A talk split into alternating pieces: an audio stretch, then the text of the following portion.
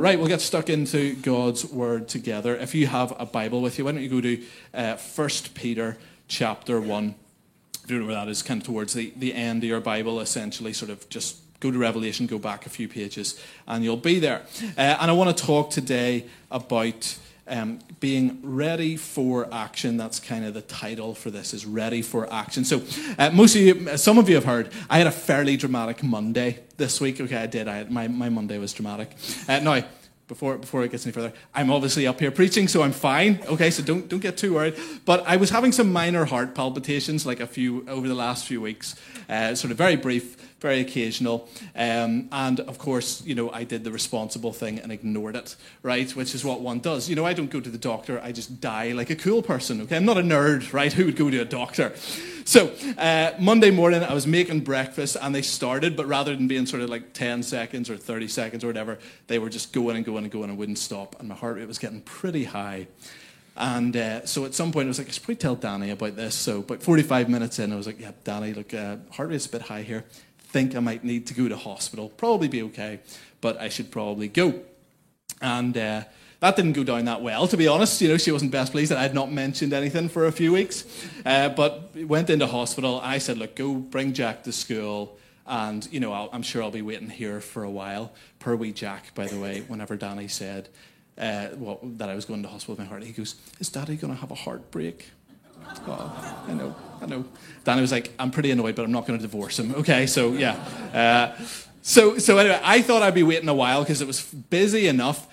You, you go into the emergency room and you say heart, and they're on it, right? They really are. So I was like top top of the triage list, you know, and went through, and they were like, "Yeah, your heart rate's sort of 150, 160." Straight through to the next, like multiple doctors in immediately.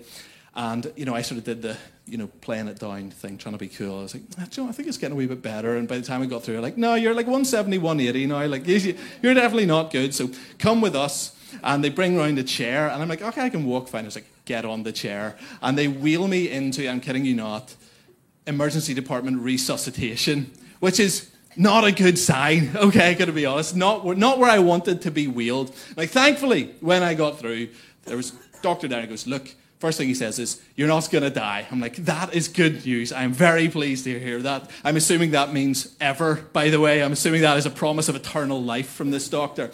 Um, but uh, he said, but your heart rate is very high. You've got atrial fibrillation. Your heart's going very high. We're not, we're, we're not happy to sort of leave it there. We're going to do something about it. Here's what we're going to do. We're going to put you under for five minutes, give you a wee electric shock, not defibrillators, okay, just a wee electric shock, resync the thing, and you'll be fine. So I give Danny a quick buzz you know, and within like 15 minutes of being in hospital, this has all happened. At least I was felt it was super quick, right?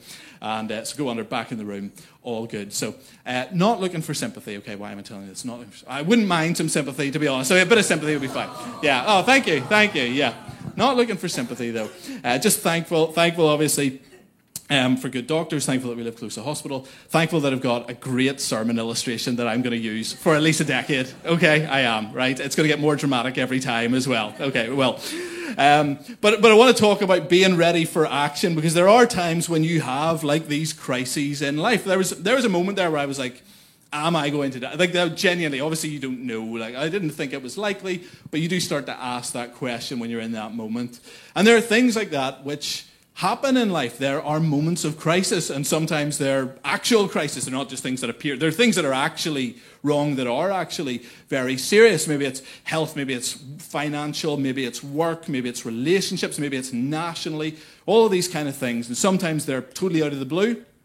Sometimes they're, they're things that have sort of been building up for a while. And, and, most of us will have been there in one way or another, right? You've had some sort of crisis in life. You know, whether you've uh, you've had one recently, about 10, 10, o'clock last night. There was a national crisis, okay? There was, but we will get through it together. And here's the thing, though being a believer does not spare you from times of crisis. It just, it just doesn't, right? The Bible doesn't promise us this. Uh, of course, we believe in the power of God, and we believe in the power of prayer. We believe in, you know, healing and restoration, like yes and amen. But at the same time, we're not spared trouble in life just because we're saved. That, that's not how this thing works. Jesus, in fact, promises us the opposite. In this life, you will have troubles. The psalmist says, Many are the afflictions of the righteous. James says, uh, Count it all joy when you face trials of many kinds. The Bible is clear. There will be times when things go wrong. There will be times when there are problems. And yes, the Christian life is an abundant life, but it is not necessarily a carefree life. It is not a carefree life. And I think this text helps us to get ready for that. So, 1 Peter chapter 1, verse 13 to 16 says the following It says, Therefore, preparing your minds for action and being sober minded, set your hope fully on the grace that will be brought to you at the revelation of Jesus Christ. As obedient children, do not be conformed to the passions of your former ignorance. But as he who called you is holy, you also be holy in all your conduct since it is written, You shall be holy, for I am holy. So, so these verses, these are written to people in crisis. There's, there's some debate over exactly when this uh, book was written and therefore when this passage was written. But broadly speaking, people assume it's under one of the significant periods of early church persecution, probably under Emperor Nero, which you've heard of. Okay, so you've heard of Nero. He's the guy that burnt down the city of Rome, blamed on Christians, terrible persecution against Christians broadly, but it may have been one of the other emperors. It doesn't really matter too much. And, and Peter is aware of this persecution and he writes a letter to a church in crisis. He writes it to them. What I think, by the way, is very encouraging, just right off the start of this, is that Peter is someone who went through crisis and actually failed. Like he did very poorly in one of his early crises. If you remember, like the, the when he denied Jesus in, in, in the uh, in, in, the temple court or in, as Jesus was being tried. Um, he he, he, he w- went through a crisis, and yet now what we see later is that Peter is in fact being used by God to help other people through their crisis. And so if you've been there, I just want to say right before we get started, if you've been through a crisis and you've done poorly in it, do you know what? God can actually use that as well. God can turn that around. You, he doesn't just work through your, your successes, He works through your sins. And He does this with Peter here. So Peter is encouraging these saints as they are going through a time of crisis. And He kind of says three things to them, and we'll, we'll, we'll go through them uh, re- reasonably quickly here. So the first one is this He tells them to prepare their minds for action. Prepare your minds for action. That's his first thing. Do you know when the worst time to get ready for a crisis is? During a crisis. Right? That is the worst. You don't, you don't want to be preparing for a crisis in the middle of a crisis. That's a bad time to be getting ready for a crisis. There, there is no use in getting ready for a crisis as you're in the midst of it. You're, you're either ready or you're not. I don't know how many times you've been there where you've been through like some difficult situation, and then after the fact, you think, ah, this is what I should have done. Or someone says to you, this is what you should have done. You're like, your face is about to have a crisis in a moment, okay? Like, that is no help at all at this point. If you want to get ready for a crisis, when do you get ready? You get ready before the crisis. You get prepared in advance. And that's what he says preparing your minds for action. Your mind needs to be prepared for the fact that in life, you are going to go through a crisis at some point, one way or another. Don't, don't know what it will look like, but it will look like something. There will be moments of crises. This is something, by the way, men and women, women, just so you know, men are different than you, okay? I know you're, you're aware of this, and you're different to us. One of the things that you probably don't know, I, at least I assume other guys do this, whenever you're out in public, especially with a family, like with kids, uh, any other guys here, you just scan for threats.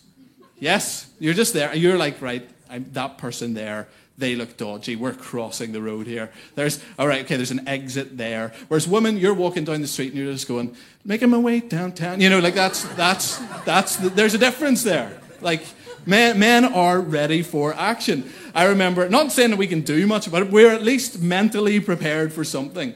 I was in, uh, we were in Bulgaria in the summer there, and we were at this outdoor cafe thing, and there was people there with a pit bull right? And the pit bull was being perfectly well behaved and nice and calm and was on a leash, but they were with a pit bull in this outdoor cafe, and and uh, that you know bringing their just bringing their dog out. They had it at the side, right? It wasn't like they were sort of roaming around, and. Uh, Jack was over, you know, I was there and Jack was, you know, he's four years old and was at that point just turned five, but he was four then, and he was playing uh, and these wee like play park toys that they had there, and I would Kate in there. And so I'm just sitting there, like eyeing up this pit bull. Just re- like I have a whole plan in my head for if this pit bull gets off the leash, I'm going to go there. Right? How do you kill a pit bull? Like that's a, right. Okay, right. I'd probably not bear a chair. Right? I could batter it. So that would be the. You weren't expecting to hear that in church this morning, by the way. Okay, you weren't. But nonetheless, you're getting it. That's for free. And and in my mind, I'm just I'm just generating this anger towards this dog's existence. Right? And I hear Danny say something like, "What do you want to drink?" It's like, "I want blood." That is what I want. I am ready at any moment. This is the thing, right? Guys do this. We do this a bit. Okay, maybe not always to that level. Maybe that's why I had to go to hospital with a heart issue, okay?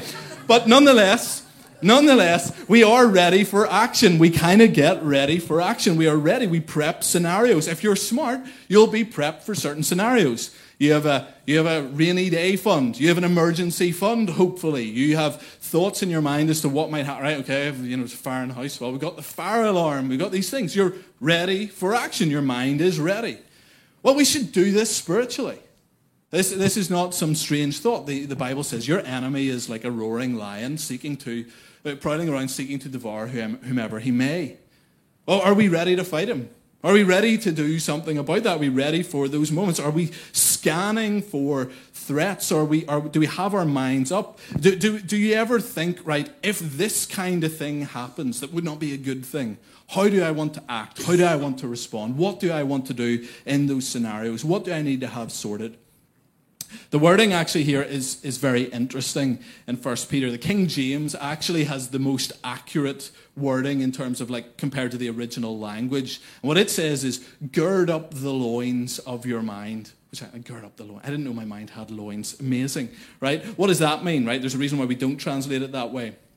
It's kind of a military idea of putting on a belt around your armor. It's like, right, tighten the belt and like, get fastened up, everything strapped in so that you're ready for if anything happens. Like the, the modern equivalent would be like stay strapped, you know, like, like stay armed, be, be at DEFCON 1 in your mind, ready for action. It's a military term. And in the same way that soldiers would plan for battle, they're out in the battlefield, they're ready to go. They don't necessarily know what's happening. There might, not, might be a surprise attack, might be an ambush. Maybe they get an opportunity, but they're ready. They're ready, they are prepared. And it's essential to do this. The Bible says that if you want to survive moments in crisis, moments of spiritual war, don't let that be the first time that you've ever thought about it. Don't let the middle of it be the first time that you've actually planned for this scenario. Don't wait until everything falls apart until you start praying. Don't wait until you are, are, in some massive moment where you desperately need believers around you for that to be the first time that you chat to someone in church. You know, don't, don't let there be some massive theological issue and then that be the first time that you actually pick up your Bible to discover it and learn something. Like, be prepared, be ready, be in a state of readiness. We live in a spiritual war zone. That is what this life is. This is we are not in peace times, everybody. This is not this is not the era of peace. This is an era of war, and it was from the moment that Jesus arrived. It will be until the moment he returns. And we need to act accordingly. We need to be ready because the enemy will use whatever he can to come in and attack your walk with God. I think part of the reason that the church did did quite poorly. I think, uh, and, and I don't know if everyone agree with, with this, but I, I think that not this church, but but broadly the church in the West, I think we did poorly during COVID. I think part of the reason for that was that we hadn't really thought about it in advance. We just hadn't thought, right, what will happen if the government says, right, you can't gather as a body, and it's originally three weeks, and then it gets extended and extended and extended and extended. And, and what happens if right, the off licenses are open but the churches are shut. And if marching for certain organizations is considered to be acceptable, but having 200 people in the room is a super spreader event. You know, like, like it just hadn't crossed our mind. We just hadn't thought about this before. And I understand why we hadn't thought about it before. But actually, if we want to do better, we need to be prepared. You know, quite, quite honestly, looking back at Monday, I know uh, it really isn't that dramatic, okay? But at the time, it felt slightly dramatic. And I was kind of going, how did I handle that? And I think I did okay. Like, I think I did okay. I genuinely do. I was, I was, I was sitting there, I was like fairly calm.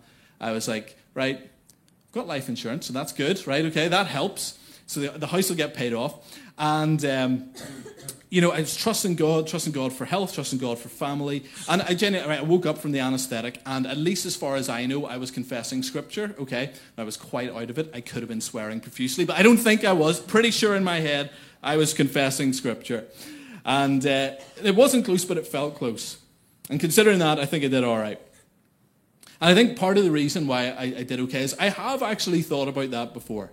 Um, uh, I, I genuinely, it's not like I sit and meditate on my untimely demise regularly. But nonetheless, I've sort of gone, right, if something happens, like if there is a moment where it's like suddenly that's it, how do I want to walk through that? How, how do I want to behave in the midst of that? What do I want that to look like? Because none of us get to pick the time of our death. None of us get to, you know, you don't know what can happen. As the, the proverbial double decker bus can hit you at any time, right? And, and you genuinely don't know. And so you actually have to be ready. And, and I, I think, you know, for me, it's like, well, do you know what? I've been in the presence of God. I really like the presence of God. The thing I enjoy most in the whole world. If I wake up and I'm in the presence of God, I'll be all right. And I'll trust God with everything else. I don't, I'm not in control of this thing. God is. I trust Him. And so that is the number one point. If you want to get ready, uh, you want to be prepared for times of crisis, you've got to be prepared in your mind. All right, point number two. What does it say then? Therefore, preparing your minds for action and being sober minded. And being sober minded. So, so what's the opposite of sober, right? You're all being very Christian. I have no idea. Who knows? It never, never occurred to me to ask. The opposite of sober, right? It's drunk. Yes, okay. Not, not, not, not advocating for it. That is the opposite. It's interesting, by the way, that, that both of these things, so being prepared in your mind and being sober minded, both of the, the, the primary focus of both of these points is your mind. One of them is in advance and one of them is during, right? But it's in your mind, being sober minded. Why is a mind such a focus for a time of crisis? Well, I say this is because um, it's not like there, there's nothing practical you can do to get ready for a crisis. It's not like there's nothing practical you can do in a crisis. But if your mind is not right, if you're not thinking clearly, if you're not thinking in the right categories, if you haven't thought about things uh, in terms of priorities and so on, then all of the skills and all of the resources in the world, they will, you'll use them wrongly. They, they actually won't help you. You will undermine them by thinking poorly in the moment. And God wants us to be sober minded. Sober minded. Which basically means this you've got to keep your emotions in check. Like in, in, a time of crisis, your emotions need to not be in charge. Your mind needs to be in charge. It needs to be a godly, sanctified mind, and you need to be able to follow a rational, actual plan that your mind has uh, thought through in advance. I, I think one of the big issues in the church, uh, broadly in the West, is that we've kind of gone, gone into a, perhaps an overly emotional faith at times. I think as charismatics, we, we can do this quite easily. We can get overly emotional. Now, emotions are great. God created your emotions. I, I in no way believe in some sort of stoic, dead, you know, passionless religion. That's, that's not what God has for us. But at the same time, if we only are driven by our emotions, then there's a bunch of stuff that we're not going to do. We're not going to deal with the issues of the day because it's emotionally uncomfortable for, for, for other people and for us. We're just going to avoid that. We don't like that. We don't want to deal with that. We're not going to think clearly or deeply about you know various challenges that come up against us. We're not, we're not going to do that. We're not going to think about our priorities. We're going to, we're going to default into sort of vague meetings and cliches and nice times where we just get warm fuzzies, sing about heaven meeting earth like a sloppy wet kiss, right? And, and, and that's all well and good, but in a time of crisis, you actually need something more. You need to be sober minded.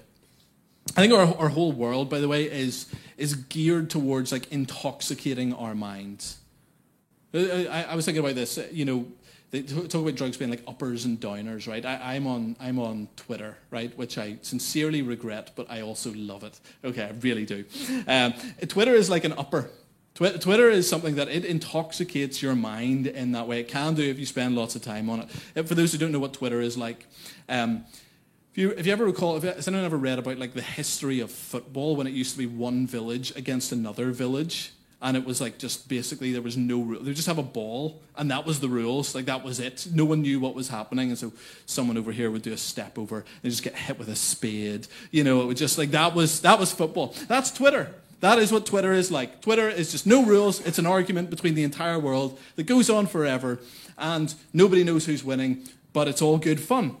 That's what, that's, that is what a lot of our society is like. The news cycle is like an upper. It's just constantly getting your mind spiked and emotionally driven upwards that you're sort of, you know, very tense and very angry about all this stuff. And, and news is built to do this more broadly. Twitter's functionally like a news site, right? The newspapers, the news cycle, all, all of that stuff. It's just, just like an upper. And, and then the other hand, we have things that, that function as like downers. So you have like the entertainment sector, and you've got you know uh, uh, social media apps that are that are more like you know just you know doom scrolling, whatever they call it, just going through stuff constantly. Uh, you know, where, where, our tendency can be to sort of switch off from everything as well. And, and, we end up often, I mean, a lot of people do this, right? They just end up balancing the two. They balance their uppers and their downers. They get all riled up about something, and then they can't handle it, so then they just switch off and amuse themselves.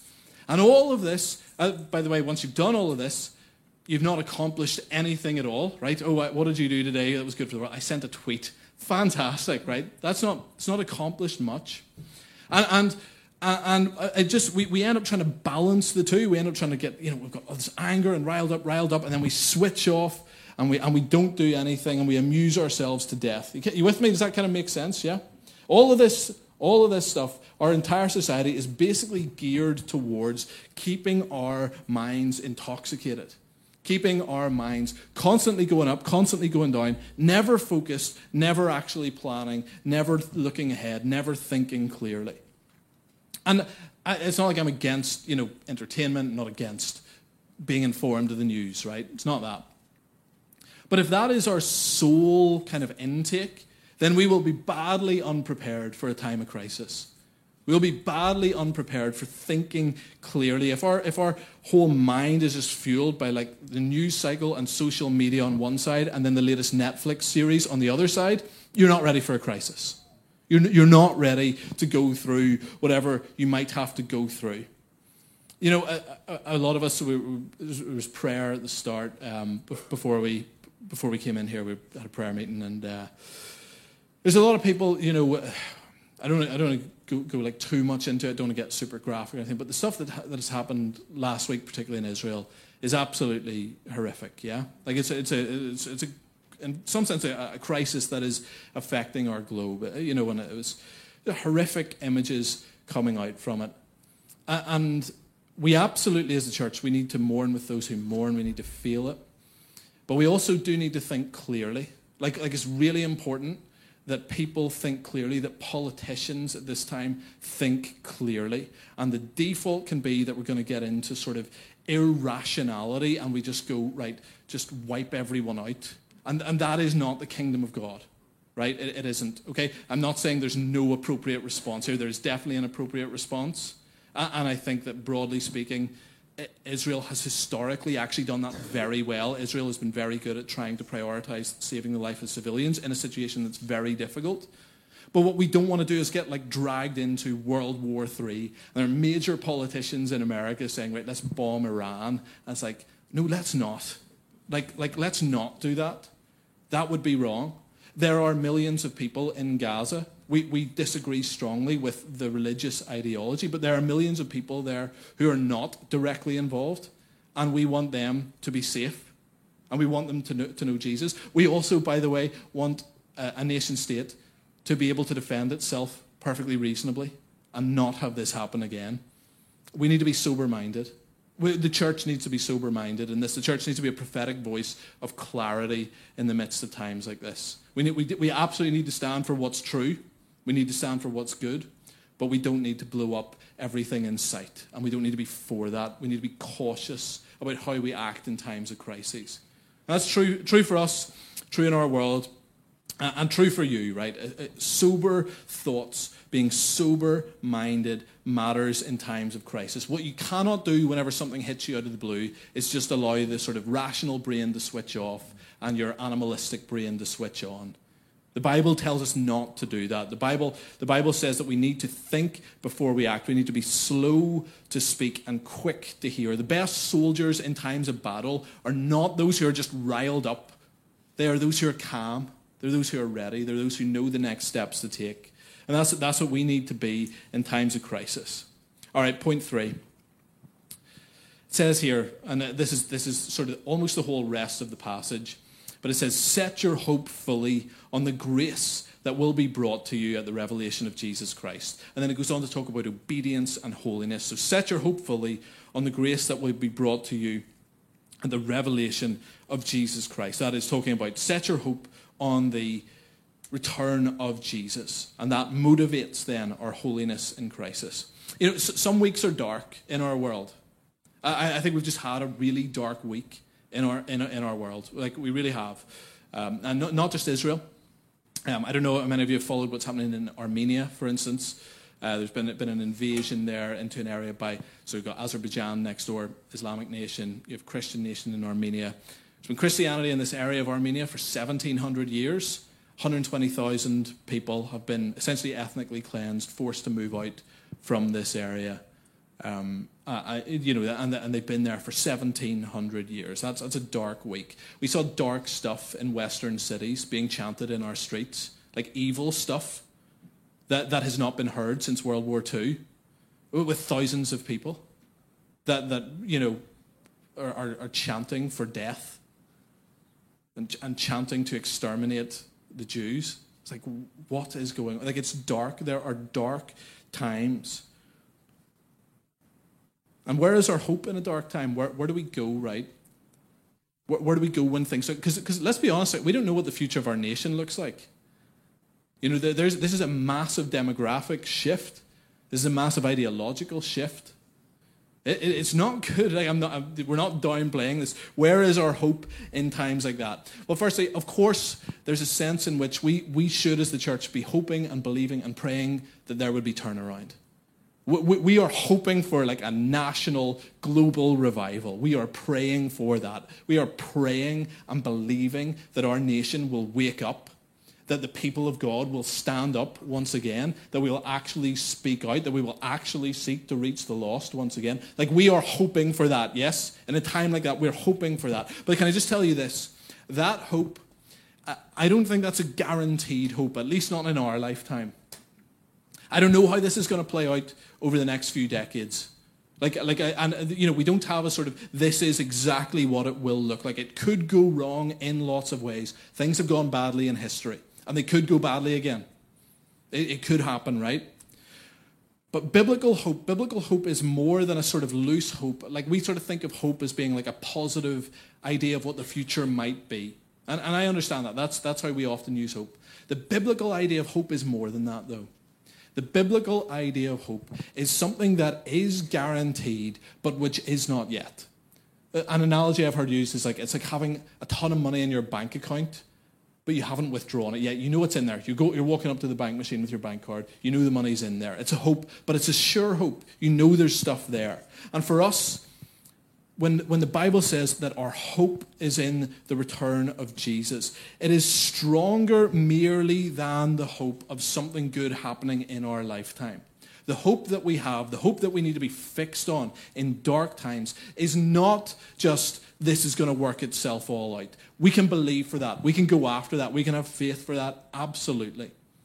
But our hope is more secure than that. Our hope is more confident than that. Our hope is a guaranteed hope. And it is the hope that even in dark times, even in evil times, Jesus will win. Jesus will win. Jesus will defeat the enemy. In fact, Jesus has already struck the death blow. He struck it on Calvary. He has promised that he is coming again. That is not a promise that is dependent on anything else. That is a promise that is guaranteed. Jesus is coming back. Every persecutor will meet justice. They will meet it either at the cross of Christ or they will meet it at the judgment seat of Christ, but they will meet it. Every tear will be wiped away. It will be wiped away through Jesus. What is our confidence in times like this? Our confidence is that Jesus wins. Jesus has already won, and he's coming back when he will fulfill the ultimate victory. We believe in that. Our hope is in that. And so, how do we build our response to a dark time? We build our response through that lens, the lens of eternal impact. Now, that does not mean that we negate, like, short term, here's what we need to do, we need to figure some stuff out, right? But, but the macro thing, right, if, if we're saying, what should the church be thinking in a time like this? Let me, let me tell you the number one question that we should be thinking in a time like this with an eternal perspective. How do we reach the Islamic world and the secular West once again for Jesus? How do, how do, we, how do we win through the gospel? How, how do we win? Not, not by simply, you know, some political victory that will be short-lived. How do we win? By the gospel transforming hearts, transforming minds, absolutely, you know, turning nations right side up. How, how, do we, how do we bring that into our world once again, where people finally have a conscience that is cleansed by the word of God? How, how, do, how do we reach people that are dark and follow false gods? Because you know what? Our nation used to be exactly like that. We used to be a bunch of idolatrous, child sacrificing pagans. And God transformed this nation. And if He can do it here, He can do it in the Islamic world again, and He can do it in the secular West again. It can be done. And that is the eternal perspective. How do we bring that victory of Jesus into our day? How do we work in light of that? And not just, by the way, so that we get a better future, but so that we go into glory with the nations coming in behind. We go into glory with fruit. We go into glory with souls. We go into glory, and there's some people there that we know and that we've been involved in bringing them to Jesus. That is our ultimate response. And so that eternal perspective, by the way, it impacts how we go through a crisis, right? There's this talk, uh, again, as, as the verses continue, about being holy. One of the real temptations in a time of crisis is to try and sin your way out of it. Like, it could, just, just the default reaction is, right, how can I get out of this? I will do anything to get out of this. You know, so, someone has a go at you, you lash out in return. Someone wrongs you. Well, you, you go and gossip about it to someone else. You, you sin your way out but, but an eternal perspective doesn't actually permit that. An eternal perspective actually demands holiness because you're working not just to fix the situation, you're working for an eternal reward in the midst of that situation. I'll, I'll tell you one last story here. I, um, I've, I've done a number of like church roles in different environments, and there was one in particular that ended in a way that was like quite unjust. It, it just, it just, it wasn't, it wasn't good. Uh, I was un- unjust towards me, and I didn't really feel I'd done anything wrong. And in conversations with other people, they, they, they agreed, even people on the other side of this agreed that I hadn't done something wrong. But it just it wasn't it wasn't it wasn't a, a good situation, right? And and I remember feeling at that point in time that the number one responsibility I had was to not strike out at the church involved. I, I just felt I had to shut up, basically, and not say anything. I, I felt that that was important. I felt that it was important not to say anything publicly about it that would divide that church. Because I hadn't built that church, and I, am not going to be the one to, to knock it down or have a go. It wasn't, wasn't my position, wasn't my thing to do. Uh, I, you know, I talk about it privately. It's not like I'm covering it up or anything like that. But, but just you know, wouldn't wouldn't talk about it in that environment. I remember saying to Danny, I think that's that's what we have to do. And can I be honest? Like that's that's hard, and that's actually been hard multiple. It's not just wasn't just hard at the time, and hard since. I, I, I you know, so I do some YouTube stuff, right? Okay, so some some of you knew that. I, I had a great idea for a video involving telling that story. I was like, oh, this this could go like super viral. You know, I was like, you know, get a book deal out of it. You know, that kind of thing. I wouldn't have got a book deal out of it, but you know, my head it could have gone there. I remember saying to Danny, and Danny was like, "Yeah, do you not remember when you said like your number one thing that you had to do in all of this was not say anything?" I was like, "Stop being so flippin' holy, woman! Like, jeepers, oh, let me sin. I'm trying to sin here, okay? Help me." But but I believe that that was important, and I actually believe something. I genuinely do believe this. Times of crisis, I, I think they're often key moments for your eternal reward. Like, I, I, believe that part of my eternal reward is going to be connected to how I handle that situation, how I continue to handle that. If you imagine, right, you could be living a normal Christian life. People walk in, you know, you know, right, you get that gun to your head, hypothetical moment, you know, follow Jesus, and, and you know, if you don't renounce Jesus, you'll die, right? That's a big moment for your eternal reward right there, out of nowhere. T- times of crisis are like that. They're, they are like tests. They are moments where, where, where it's like, right, you're going to get a chance to build something for eternity here that you weren't expecting the chance to build, and how you handle it will matter. And it absolutely does matter. And so, in times of crisis, that's what we need to be thinking. We need to be thinking, what is the eternal perspective? Not just how do I get out of it? How do I get out of this with an eternal reward? How do I get something that I bring into glory with me? They are chances to show do you really believe? Do you, do you believe in this heaven thing for real? Do, do you believe that Jesus is coming back for real? Are you confident in that? Do you believe that he will work it all together for your good? Do you really trust him? That is what crises do. And they're an opportunity for us to fix our hope on heaven once again. How do we do that? We prepare in advance, we be sober minded, and we focus on eternity. Amen.